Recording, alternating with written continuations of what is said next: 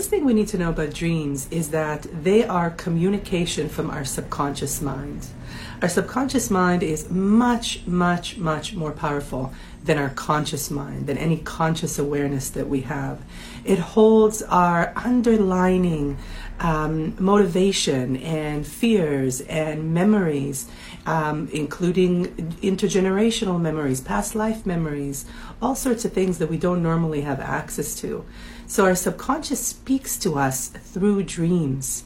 And this is valuable information for our healing, for our growth, for our mental, emotional, and spiritual development.